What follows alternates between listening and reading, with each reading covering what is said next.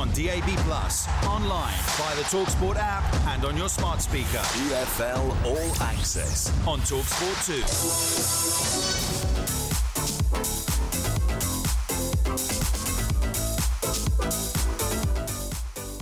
2. Yes, hello and welcome to EFL All Access on Talksport 2.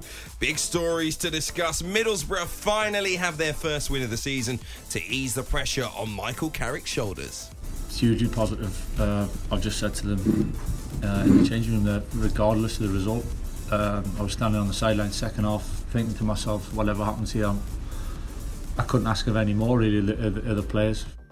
And now, did anyone else see this coming? Plymouth stunning Norwich as they hit the Canaries for six. It's all over here. It's finished. Plymouth six, Norwich two. A crushing win for the Pilgrims. And you'll hear exclusively from Coventry City defender Luis Binks on his journey to reaching the championship. We're going to cover all the big talking points from League One and Two, of course, shock results, managerial sacking, and even more to discuss with the former Luton, Ipswich, and Swindon Town striker Sam Parkin. You're listening to EFL All Access on Talksport 2.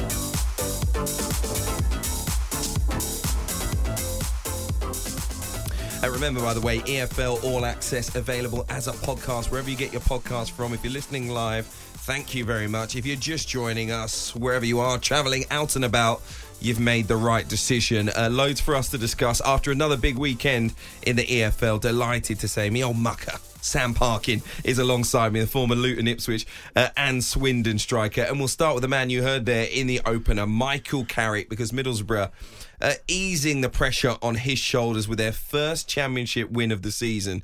And it's come against Southampton, which provides its own storyline, which we'll get to in a few moments' time. But that victory does take Carrick's side off the foot of the table, up into 22nd. Southampton down to 15th with a fourth successive defeat. That puts more focus on the leadership of boss Russell Martin. Before we hear from Michael Carrick, Sam, what was your main takeaway when you saw this scoreline at the weekend? Just what a colossal three points it was, really. I think, you know, going into the game, pressure on both managers, uh, I think just purely from the most recent set of results, it was so needed for, for both sides. So I actually fancied Southampton narrowly going into this game. So, really good result. I thought the most telling thing was probably the Middlesbrough starting lineup. A lot of new signings in the summer. Didn't really pick any of them at the weekend. That spine of the team Seny Dieng apart was pretty much how it was last season. So I think that's Michael Carrick obviously having a look at everything, opening a few weeks of the season, hoping that some of these new signings are going to start scoring, most importantly. And Josh Coburn leading the line. I, I was impressed. I've yeah. got to say, because that's the dynamic. Well, uh, not even the exact dynamic, but they were lacking something in the forward part of the the, the, the pitch. Obviously, losing yeah. Chuba Akpom, but he came with a level of physicality that I think made a big difference in the game. Definitely, um, and I think that it's very difficult to replicate what they had last year. I've spoken about it so often. That was incredibly unique. I think the the style that they kind of stumbled across last year, and a player who just had a sensational season like nothing before in his career, really, in Chuba Akpom, complemented obviously by Archer, who's in the Premier League now. So. Mm. Inevitably, there was going to be something of a drop off, I think, at the start of the season. But I saw you interview him a few weeks ago, and he was pretty upbeat. And yeah. I think the statistics backed up his mood really. I think defensively they've not been terrible and I think going forward the chances have been being created so it was just a question of putting it all together and here looking at the balance of chances this was a really deserved result and more than that I think a test of a show of their character having gone behind as well to a team who you would have thought would have been buoyant having gone in front but it had the opposite effect. Well, Southampton will argue the decisions went their way. We'll come to them in a few moments, but let's hear from the Borough boss, Michael Carrick. After that first victory of the season, he was thrilled with his team's performance. It's hugely positive. Uh, I've just said to them uh, in the changing room that regardless of the result, um, I was standing on the sideline second half thinking to myself, whatever happens here, I couldn't ask of any more really of the, of the players. What this. Um, it's it's it's about I know I speak about a lot about the group how strong they are and it, it kind of words are words and, and some people some might some people might believe what I say some people might not uh, don't blame them but um, it's, it's times when you're tested you know and, and you see true characters you, you know what people are about really and um, the way they responded all the way through any any game. To be honest, that they, they've tried to do it in the right way. They've tried to give everything they had. So Michael Carrick there impressed with Middlesbrough's first win of the season.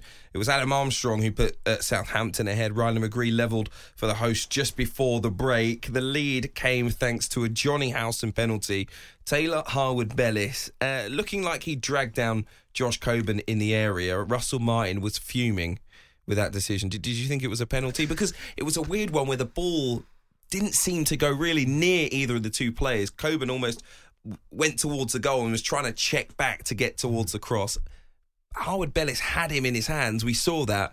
But was Coburn ever going to get to the ball? I think the more interesting element is probably the the savvy play from the centre forward. He's definitely got hold of Harwood Bellis's shirt as well, I think, and that's clever play. That's almost provoking the centre half to do what he did, which was a more obvious infringement. So I can understand the centre half being displeased with the decision, but he's got to show more maturity, better understanding. You just can't get involved, or you've got to be more subtle in that type of scenario. And it's a problem at the moment because he was brought in, Harwood Bellis. I think he was, I wouldn't go as far to say the, the great hope, but that you would have thought he'd even improved them. And I'd go along the same lines of Mason Holgate, and they potentially have made them worse in the short term. I mean, that can change, of course, um, but those two have come in and made individual errors, which is, has obviously led to some goals being conceded and the, the poor run of results continuing. So um, we'll see where he goes from now. I noticed that they had kind of less of the ball in this game. So I think Russell Martin is looking at, you know, different facets to the game and obviously trying to improve them. And that's what's called for. You know, it's up to him now to find the the personnel, the formula, but also the the game plan to turn this season around. And inevitably, there's going to be pressure, but still needs time. He's in a spot of bother. Of course, he is. Russell yeah. Martin. It's un- it's undeniable. He says his side were kind of really passive at times. Four straight defeats. That's the run you mentioned. They got leads to come Saturday lunchtime as well. You know, I did want to ask you though, maybe not specifically about him, but the leadership at Southampton. This has been a club, as we know, um, that has had a bit of instability over the last year.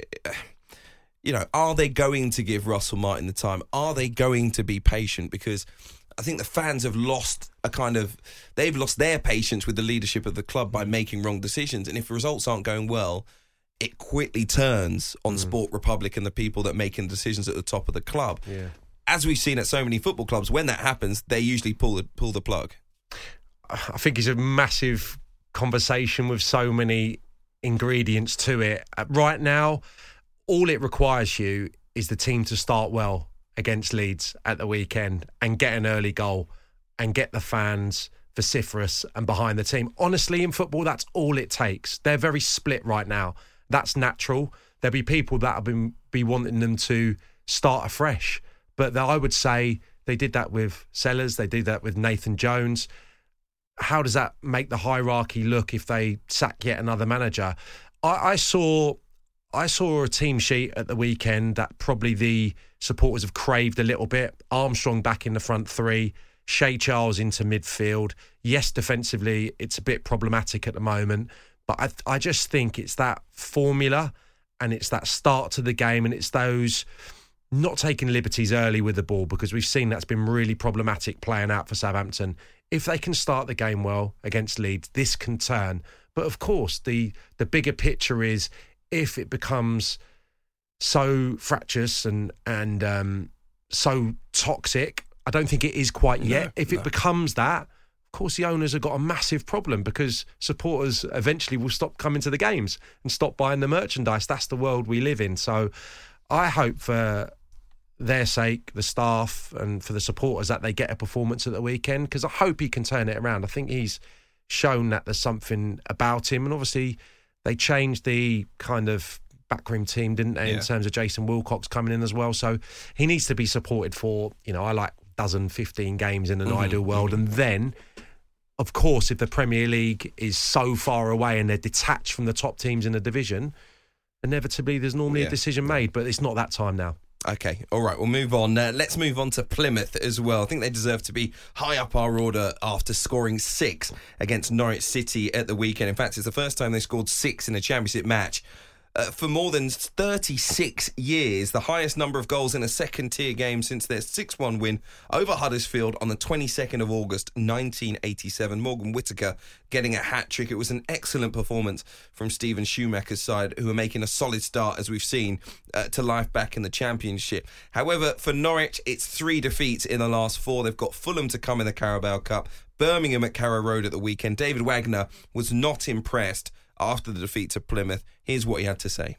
A very disappointing afternoon, a horrible afternoon to be fair. I think we we have not done what we what we have spoken, what we like to do, and uh, the goals which we conceded, uh, we were just not good enough. Uh, to be fair, today it wasn't a, a problem of attitude, uh, uh, willingness. Uh, I think everyone worked hard, but the goals which we gave away, we conceded four counter goals, a couple of further counter chances as well. Something what is totally unusual for us. Uh, we played in areas where we should not play. We played centrally.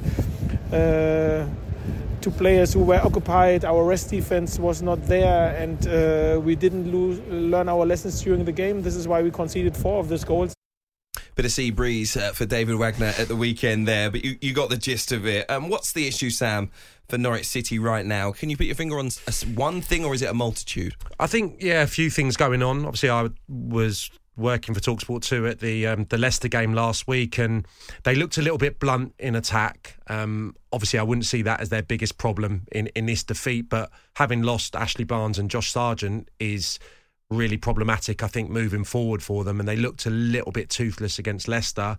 I think here, the game plan of Steven Schumacher to smother, uh, David Wagner said it there, smother the middle of the pitch, played his, his new two number 10s. Um, Plymouth Argyle back to the, the, the system really that got them such success in, in League One. They haven't played this way the 3 4 2 1 at all this season. This was the game that he went back in the wake of that defeat against Bristol City, and it did a bit of a number on Norwich here. I think they're a little bit pedestrian in, in midfield.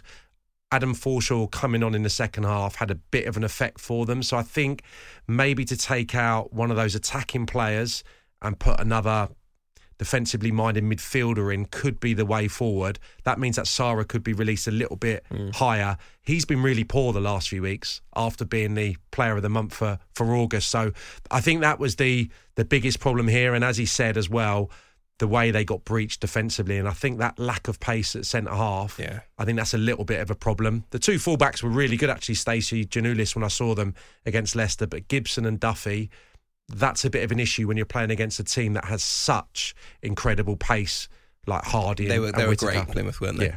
yeah, those two in particular. I mean, they didn't beat Southampton early part of the season, but I saw those two the threat they can be, especially if they're giving up some of the ball. And press um, Plymouth, sorry, had very little of the ball here, mm. unusually for them. Um, so I think this was, I don't know if it was a tactic, but it was a lot more counter attacking. And when you've got Whittaker and especially the speed of Hardie on the shoulder against centre halves who are, yes, very good competitors, but not great running back towards their own goal, it's not a brilliant combination. So, really bad day at the office, but we know already that Plymouth are going to do this to a lot of teams this season. Maybe okay. not, maybe not to six, but you know, yeah, you, yeah. Catch, you catch my drift. Yeah, exactly. We're going to come uh, to Leicester City, by the way, Sam, who you mentioned a few moments ago, straight after the break. Loads for us to sink our teeth into still in the Championship. You're listening to EFL All Access in partnership with 888 Sport, made to challenge, made to debate, made to play. It's 18 plus. BeGambleAware.org on DAB Plus, online via the Talksport app and on your smart speaker. EFL All Access on Talksport 2.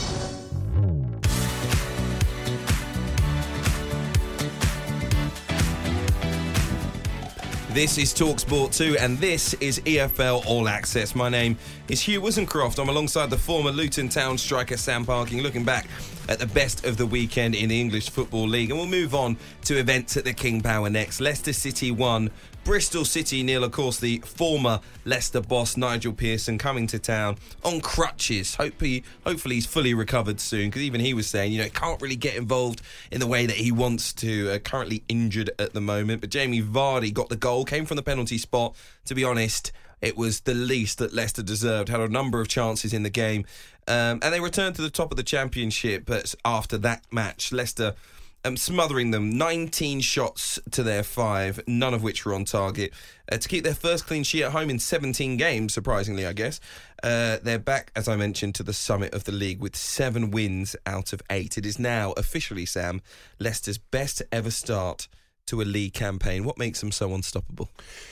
Well, the squad helps. I think um, the style of play has been taken on board and adopted very quickly. I, would say there's a variety to the play, so it's not this um, kind of pedestrian possession at all costs football. They can go forward, go forward quickly to direct, quick forward players. Slightly different when Vardy's in the team as opposed to when Iheanacho's leading the line. I saw that at Norwich last week. He's very secure with his back to go. Iheanacho requires a lot of movement from the the wide players. Beyond that, Vardy can obviously still play on the shoulder to a degree. So I think they've got variety of ways to, to hurt the opponent. And he gambled against Norwich. Five changes. I was a little bit critical pre-match because I thought this is a tough game up against probably the surprise package at the time in the championship. Norwich have since gone on to Yeah. lose two games, but um, he rolled the dice, and what he did was they were in a pretty commanding position, game slightly in the balance, and then he brought on the likes of Vardy and Ndidi and Dewsbury Hall. This is the obviously previous game, and got over the line. So it was a brilliant start to a three-game week, um, and then they completed it in pretty fine fashion, I would say, against Bristol City. I mean, even the Bristol City staff and and players were pretty honest in their defeat that Leicester were far and away uh, worthy winners and had to work hard for it. So I think they're showing different ways to win. That old cliche, knocking on the door continually.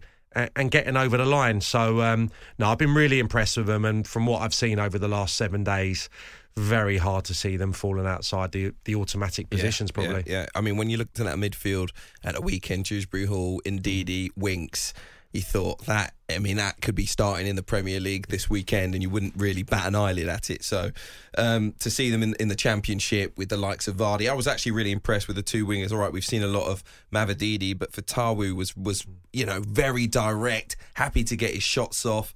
And I think that helped Vardy. Vardy had a spring in his step this weekend. I don't know if, you know, woke up on the right side of bed or whatnot, but you think a player of his quality, you know, he's had his injury troubles. If he really gets going in the championship, he's going to be lethal. Tuck the penalty away with style as well. And that's what you need from your key players in the key moments. So, um, look, there will be weekends like this where Leicester don't convert every chance.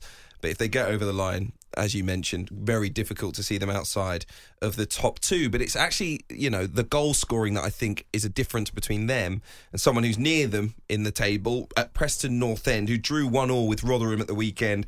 Um, the result means that they, they're now third in the table. That's after Leicester and Ipswich both won. But many people saw it as a bit of a reality check for Preston. It, was it, or was it just the way that things are sometimes in the Championship? You know, there's a reason that teams aren't steamrolling um, their opponents every single week. Otherwise, they wouldn't be in this division. And I, I, I felt like some of the reaction was actually pretty harsh. You know, Rotherham can be a very difficult team to play against. There was a great goal uh, in it as well for, for them. So, you know, uh, you know, it happens. I don't think.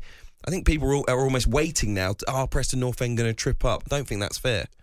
Yeah, I think it's combination of things. I don't think they're the finished article yet. I think that they've been a little bit fortuitous, probably to win some of their games. I think only one victory away at Stoke has been by more than the solitary goal margin. So some of those games in the last week, 10 days, could have seen them drop points. Definitely against Birmingham, I think did pretty well. They probably deserved to beat uh, Argyle at home. Here, I mean, Rotherham mustered three shots, I think, in the game. And I've been, you know, quite high on their chances, rather than having a decent season. I think they've got better individuals now. I think Matt Taylor's trying to provide their supporters with a better quality style of football, call it what you want. But yeah, Preston will be disappointed with the drop points. But again, I think they've had a really good start to the season. They've probably won some games maybe where they didn't quite deserve to get over the line.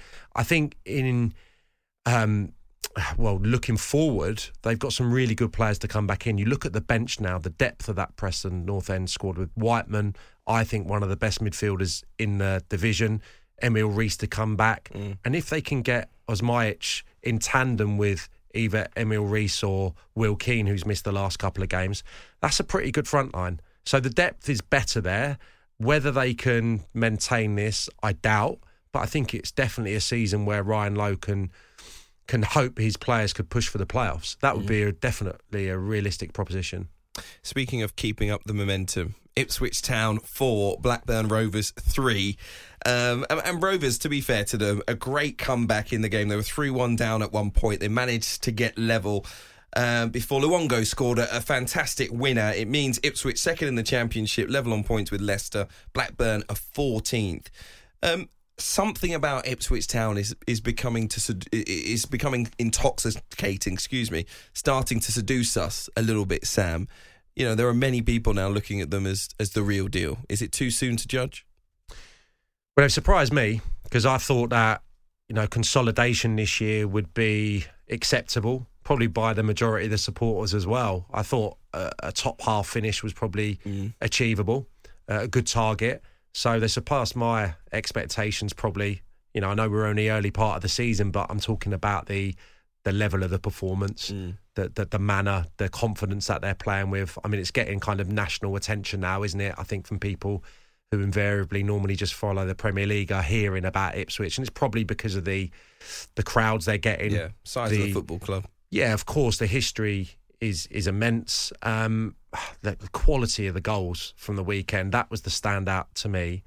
Every single one was just incredible. Broadheads playing with a ridiculous level of confidence. I thought Luongo's strike under that pressure, um, three three. Blackburn having worked their way back into the game, immaculate volley to get them over the line, and they've got this imperious away record. They just churn out victory after victory away from Portman Road. So if there's real style in front of the home supporters away from home, they've got that substance and that that that stern, um, solid foundation that every club needs who've got aspirations of getting into the Premier League. So they're listen, I'm not going to go too early because it's a it's a long old battle, isn't it? The the championship, but they are looking very much the real deal. But credit to Blackburn in this game, and they'll cause a lot of teams problem. I think that Kieran McKenna pointed towards Blackburn's stats being really up there in an attacking sense. I think they've they've created the most big chances in the division, so they've got some excellent attacking players. And um, yeah, it was a it was a magnificent magnificent game because of both the teams.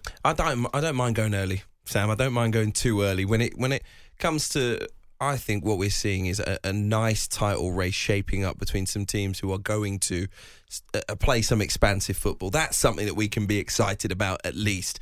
I don't think necessarily. I mean, uh, look, we know what it gets when the weather turns, and, and people will at times play attritionally, and there'll be need for it if the pitches aren't where they want to be at this time of year. They're still looking good but when you see Leeds score three against Watford and you think about Ipswich hitting four against Blackburn and all right, Leicester didn't actually get the goals, but the number of chances that they created, you know, you start thinking, oh, we could be rubbing our hands together ahead of what could be a pretty special title race. Leeds, first home win in nine games, 3 0 victory at Elland Road. Joël Piroe's fourth goal of the campaign as well.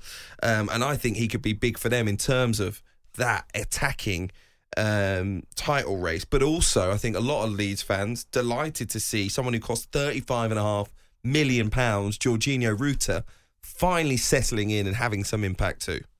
Yeah, and you could argue that they maybe got the best front man in the division in Piroe, Piroe, and maybe the second best in Ruta. I mean, that's up for debate. But I mean, thirty odd million quid would suggest that he's the real deal. And the last couple of performances, my goodness, didn't get his goal at the weekend. Had one chalked off, didn't he? But some of the runs, some of the build-up play from him, sensational. And Piroe will get them twenty goals, no question. At twenty-four, he should rip up the championship. So at the moment, and yeah, to a degree, we're going on current form. And again, we're only eight games in, but I've got a feeling that Leicester, Ipswich, Leeds, you know, they're the real deal.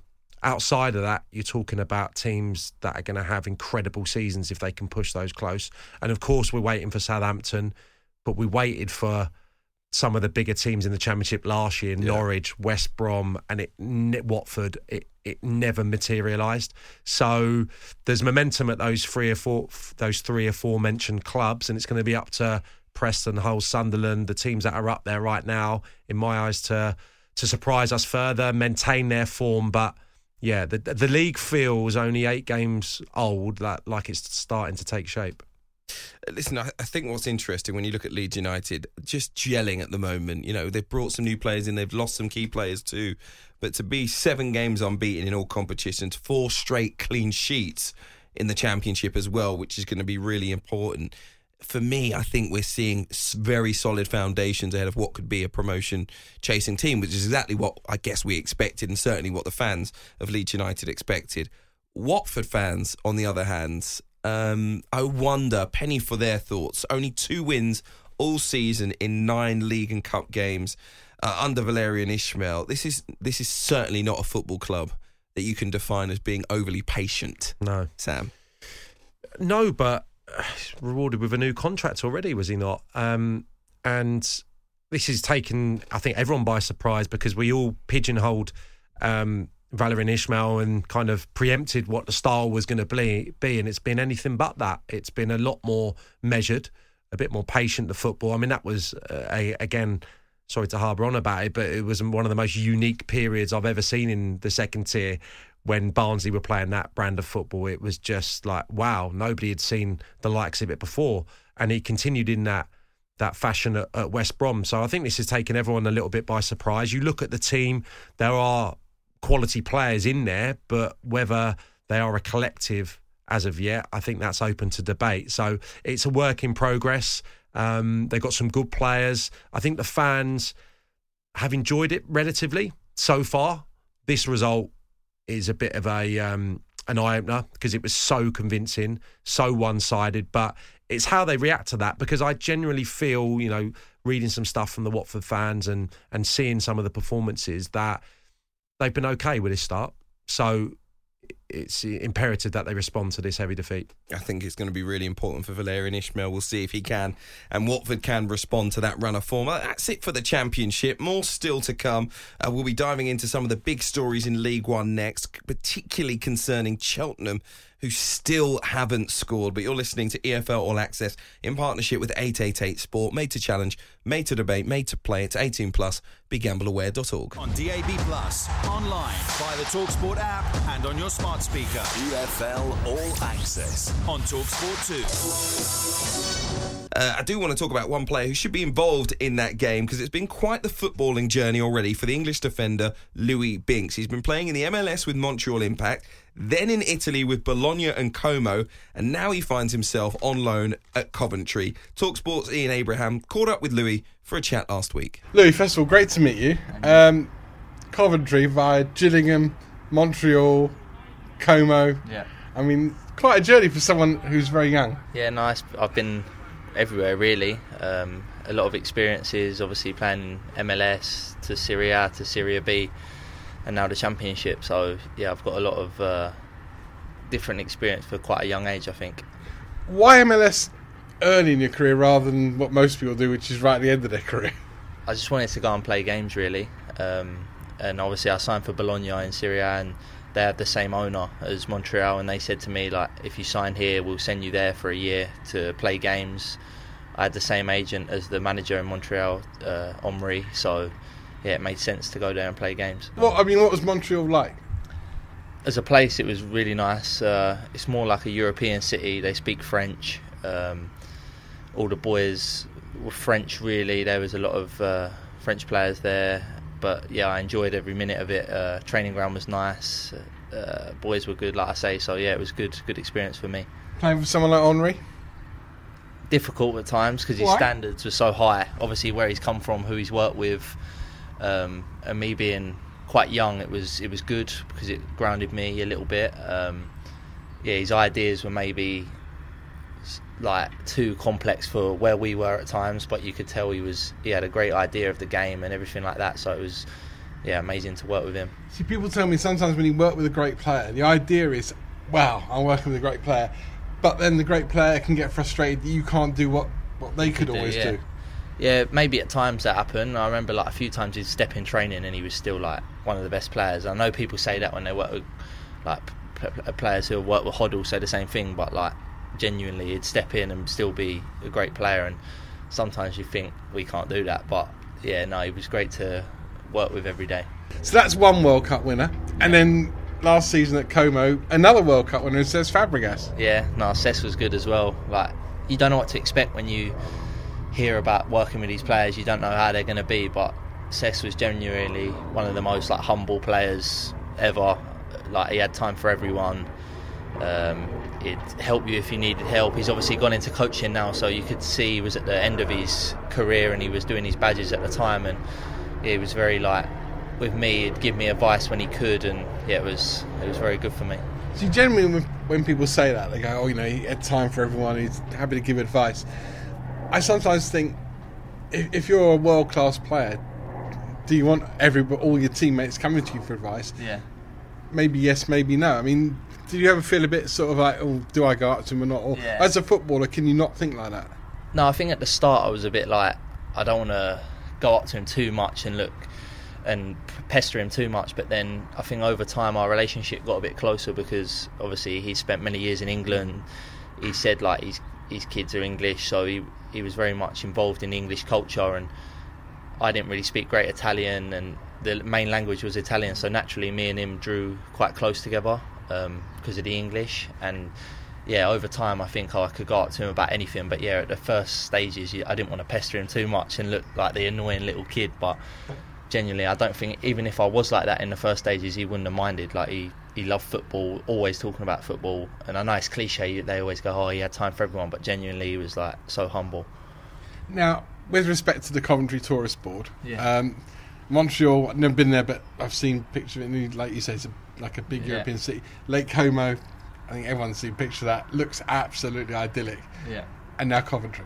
Yeah, no, it's it's very different, um, but it's a bit normal for me coming back here. Like, and that sounds silly, but even like going shopping, it's more normal um, being around English people. saying I missed um, in the changing room. I've never never played in England really professionally before this, so it's a it's a good change for me. Um, I think at the start it took me a bit of time to get used to it because Italy was probably my normal, spending two years there. Um, but now I'm enjoying it. Uh, yeah, the boys are good. Enjoying the training every day. So yeah, it's been I'm I'm loving it. How does it all compare? Or is football the same, training the same wherever you are? If you're in Canada or you're in Italy or you're in Coventry, is it is it all pretty much the same? I mean, did you get spotted more in Canada and, and Italy, and here you can go shopping and no one knows who you are? Yeah, I think in uh, uh, not really. I think in Italy you get spotted a little bit more because I was the the English kid out there, so it was a bit bit different. Um, but no, the training itself, I'd, I'd say here's the most enjoyable training I've had anywhere. I'm not just saying that because I'm here now. Genuinely, I think last year it's it's very slow the training in Italy, very tactical, and here, yeah, I just think it's a bit more me. Um, how we train, everything. The match days are more more lively. You see the championship, every team's got fans really, and in Serie B last year, you go to a Bari, you've got sixty thousand, then you go to another team and they've got a thousand. So that was very difficult and different. And I think Serie A is the same. You go to Verona and they've got five thousand. You go to Milan, they've got seventy thousand. So I do prefer being back here, the fans and everything like that. The match days feel like proper proper match days. And and you touched on the language with Italy. Yeah. Um, you're happy here as well, like probably in Canada where English is Yeah. is spoken and, and you can understand it all and you don't need to think, oh, what are they saying? Yeah. No, I did try and like throw myself into it and learn Italian, but it was very difficult. And sometimes when you do interviews like this in Italy, you don't you have a translator and you don't know if they're. There was a few times where I've read the answers back what he's translated, and I'm thinking I didn't say that. So it's uh, I've been at a press conference before and a manager might give a answer about a minute and translated like in 15 seconds. You Yeah. go, really? He said all that in no, a it's the minute? same. Like I'll be talking for a minute, and then he goes, "Yeah, he'd translate. Yeah, he's loving it." And I'm thinking, I've- I ain't said that. Like I've said more than that. But no, it's yeah, I'm enjoying being back. Um, before we talk about the game this weekend, um, just one more about you personally. A West Ham fan, which Yeah. obviously I'm loving. Yeah. Uh, European champions in the Conference League last season. I mean, when you, when you're abroad, do you get much chance to watch English football? Do you get more chance maybe to watch English football?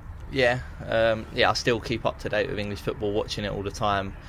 I'm a West Ham fan, but I'd say I'm more a Gillingham fan. I was always watching Gillingham when I was out there on iFollow.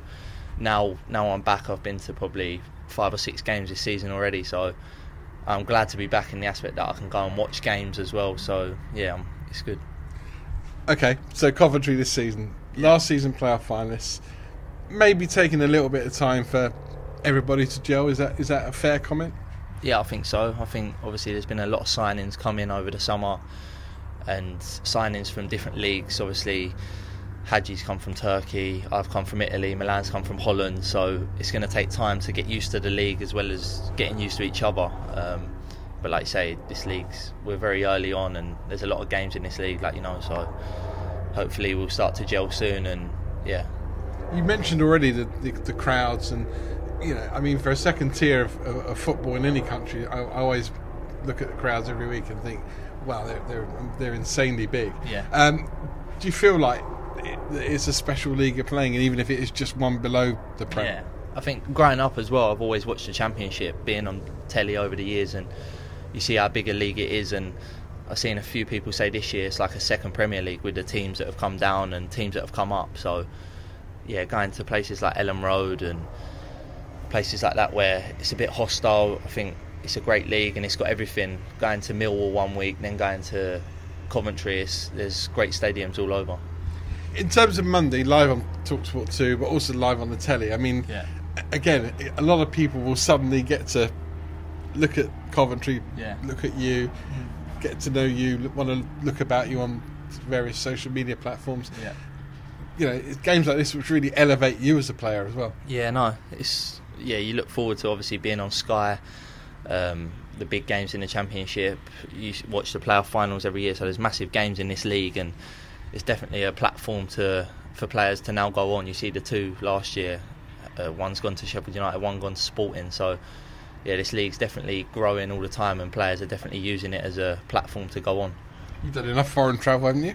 Yeah, I know. maybe, maybe in my career there might be a few more, but yeah, I'm happy here at the time. Really, if your agent came to you the end of next season or season after and go, oh, got great move to Benfica, would you go, mate, I just want to stay home for a bit? I'm not afraid of going abroad, so I'd probably weigh it up, but yeah, no, I'll see what happens at the end of the year. Hopefully, I do well, and there'll be options on the table. Staying here, going somewhere. Hopefully, there'll be options. Yeah. Last couple. First of all, Huddersfield new manager. Um, anything that you need to worry about in terms of maybe the Huddersfield players wanting to impress a new manager? Yeah, I think it could go either way. Really, obviously, there's a lot of uncertainty. The players might not click straight away. Um, like you say, there's a new manager bounce, so they might want to be impressed. So, yeah, we'll wait and see. And finally, I noticed from doing the research about you, yes, believe it or not, I actually did some research. Yeah. Bit of England at youth level, bit of Scotland at youth level. Yeah. Was that can make your mind up or keeping your options open? Yeah, no, I'm keeping my options open. I, I enjoyed playing for Scotland massively. Uh, obviously, I'm not Scottish myself, but my granddad was Scottish. Um, we always used to go up there, so I do feel an affiliation with Scotland. And every time I've been there, I, I love it. So yeah, hopefully, if I keep playing playing here and playing well, something will come. Is that a really big ambition to try and get international honours? Yeah, definitely. I think I've watched Scotland over the f- past few like camps, and they've been brilliant. I think they're competing with the biggest teams, beating Spain. Obviously, it was a tough game against England, but they've got some great players and young players. Gilmour, obviously, Hickey, who I know from Bologna. Patterson, who I've played for, growing up with. So yeah, it's a young squad, and it's very exciting. I'm definitely getting the impression you're more Luis Binks than Luis Binks, and you're going to play for England. You're going to play for Scotland, aren't you? They've got to come calling first, but hopefully something comes up, and yeah. Sam Parkin is alongside me, the former Luton Town striker. Let's move into League One if we can very quickly. And we have to start with Cheltenham Town, unfortunately. Uh, Cheltenham nil, Stevenage three. Cheltenham become the first side in Football League history to fail to score in their opening nine league games of a season. That's incredible. They were well beaten, of course. Managerless at the moment, too, because uh, the club parted company with Wade Elliott in midweek. They placed Kevin Russell in temporary charge. They've now gone more than 13 and a half hours without a League One goal. And for me, this is where you see it turning into a nightmare season. Yeah, I get it. There are relegation seasons and then there are relegation seasons. There are things that traumatize a football club, and you feel like it's going that way at the moment with Cheltenham. They just need a ray of sunshine from somewhere. Yeah, and some achievement getting into League One and, and staying there for for a few seasons. I think they've punched above their weight so often, you know, across the last decade. I think Michael Duff did an incredible job there, and the continuity of obviously one of his his um, his former teammates, backroom yeah. staff, Yeah. yeah, taking over. Um, but the loss of Alfie May, I think, last season, uh, a lack of replacement. They're relying on players with very few EFL games, very few EFL goals to get them out of the mire. It's a problem because they're not creating anything, and at the the other end, obviously, they're they're shipping goals. I didn't. Well, I had a little look earlier actually. Um, James Gibbons of Bristol Rovers has essentially scored Cheltenham's only goal this season, in the mm. Football League Trophy mm. and own goal. So they haven't even scored in the cup competitions. So this is a massive problem. What probably a dozen games in, give or take, in all competitions into the season. But so often in this world, I would imagine there'll be many takers for this job. I think David Artell mm. was at the game at the weekend, notepad in hand. What So- do you think? Good decision if he goes. well, I think it was the. I think it was this, season with the pandemic, wasn't he? That uh, he got Crewe obviously promoted out of League Two, um, has got that reputation, I suppose, of playing good football. Not that that's everything that Cheltenham need right now. They need results, but also um, a knack of improving younger players. And there is a lot of young players, I think, especially in the forward areas in this Cheltenham squad. So I know he was very close to getting the Swindon job, um, not in the summer, but previously when Jody Morris got the job. So he's been actively looking for a way to get back in, and um, this could be the one that fits. Could be fingers crossed for Cheltenham Town because you know teams lose games, but as I mentioned, you don't want it to be like that for the fans or the players. Rock bottom mood at the moment, so hopefully things turn around very very quickly. The mood uh, very much at the other end of the spectrum for Oxford United. They beat Exeter three goals to nil at the weekend. Carl Edwards, Ruben Rodrigues inspiring that victory. More than ten thousand fans at the Kassam Stadium. Lovely to see. Liam Manning delighted with back to back league wins. Um, it was interesting afterwards listening to him because he kind of outlined that his side are going to be a constant threat, he feels, not just in this game, but just generally, he says, we've got that bit of extra quality in the final third. So teams always need to look out for us in that area. Yeah, I think this is um, uh, a manager that's been backed. I think that um, he's got a fairly good budget um, behind him, so we should probably anticipate Oxford being up there this season. But it's been a brilliant start, and and Liam Manning obviously had a great start to his managerial career. Uh, it tailed off somewhat at, at MK Dons, but this has been a great start, and this sounds like this wasn't their best performance of the season. That they gave up a lot of the ball, certainly to Exeter. Maybe not in terms of uh, great chances that Exeter created, but got their nose in front. Had to rely on some brilliant defending from Moore, Thorniley, the goalkeeper. Beadle was in really good form, and then they have real pace and directness on the counter attack. And I think this is where the game was was essentially won. Some of the names Rodrigues, who who starred obviously at Notts County, Edwards on loan from from Ipswich. Interestingly, no out and out striker in this lineup. Bowden, I think, led the line, who's a more of an attacking midfield player. So they got the job done without um, you know, without a real striker in the lineup. So against an Exeter side that have started the season really well, it's a phenomenal result. And and yeah, as I said um, a few moments ago, I don't think Oxford are probably likely to go anywhere. I think this could be the season after Carl Robinson getting them so close. I think you look at the other teams in the division. I think Oxford's squad is probably as good as any. So um, yeah, probably definitely a good shout for playoffs at least.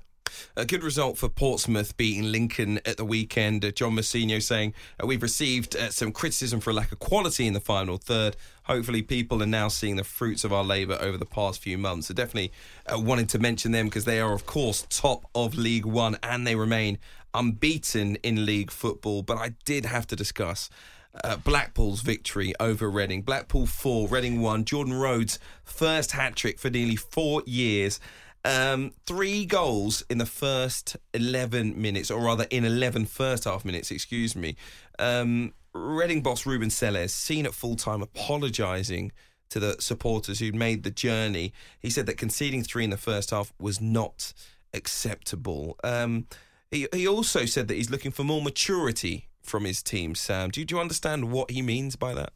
I do, yeah. Um, I think he has to take some of the responsibility for that. I mean, this is an incredibly young side that they're sending out week after week. Away from home, sorry, at home, you can probably get away with it. I just think they're too open away from home. And there are options to change it to go with slightly more experience. Uh, he's got that on the bench. So they're going to have to find a formula to suit playing away, uh, and they're yeah, not been too bad at home. There's been some decent performances where they've been able to get points, but we shouldn't be surprised by this result. Probably Blackpool 12 points so far this season, 11 at home, only the solitary point away from goal, and, and Reading aren't off the mark away from home. The supporters have only had two goals on their travels to cheer, so understandably mm. they're going to be disappointed. And yes, they have got a lot going against them this season. Reading off the pitch, we know that, and on the pitch, incredibly youthful. But the manager has to find a formula to get them, you know, out of the mire. So I, I'm sure the next time they go away, they'll be more secure. And it's that as you said, it's that that flurry of goals that stinks of immaturity, a lack of game management, and and something that can't continue to happen. Otherwise, they're going to find themselves in a fight. Something to turn around, Sam. I didn't think you'd be blaming the travelling Reading fans for basically saying they should have known it was coming. but there you go. Uh, not the weekend for Reading fans, but uh, congratulations to Jordan Rhodes. We'll be talking about another man, a, a veteran, if you like, scoring a hat trick this weekend next on EFL All Access, which is in partnership with 888 Sport, made to challenge, made to debate, made to play. It's 18 plus. BeGambleAware.org. On DAB Plus, online, via the Talksport app and on your smart speaker. EFL All Access on Talksport 2.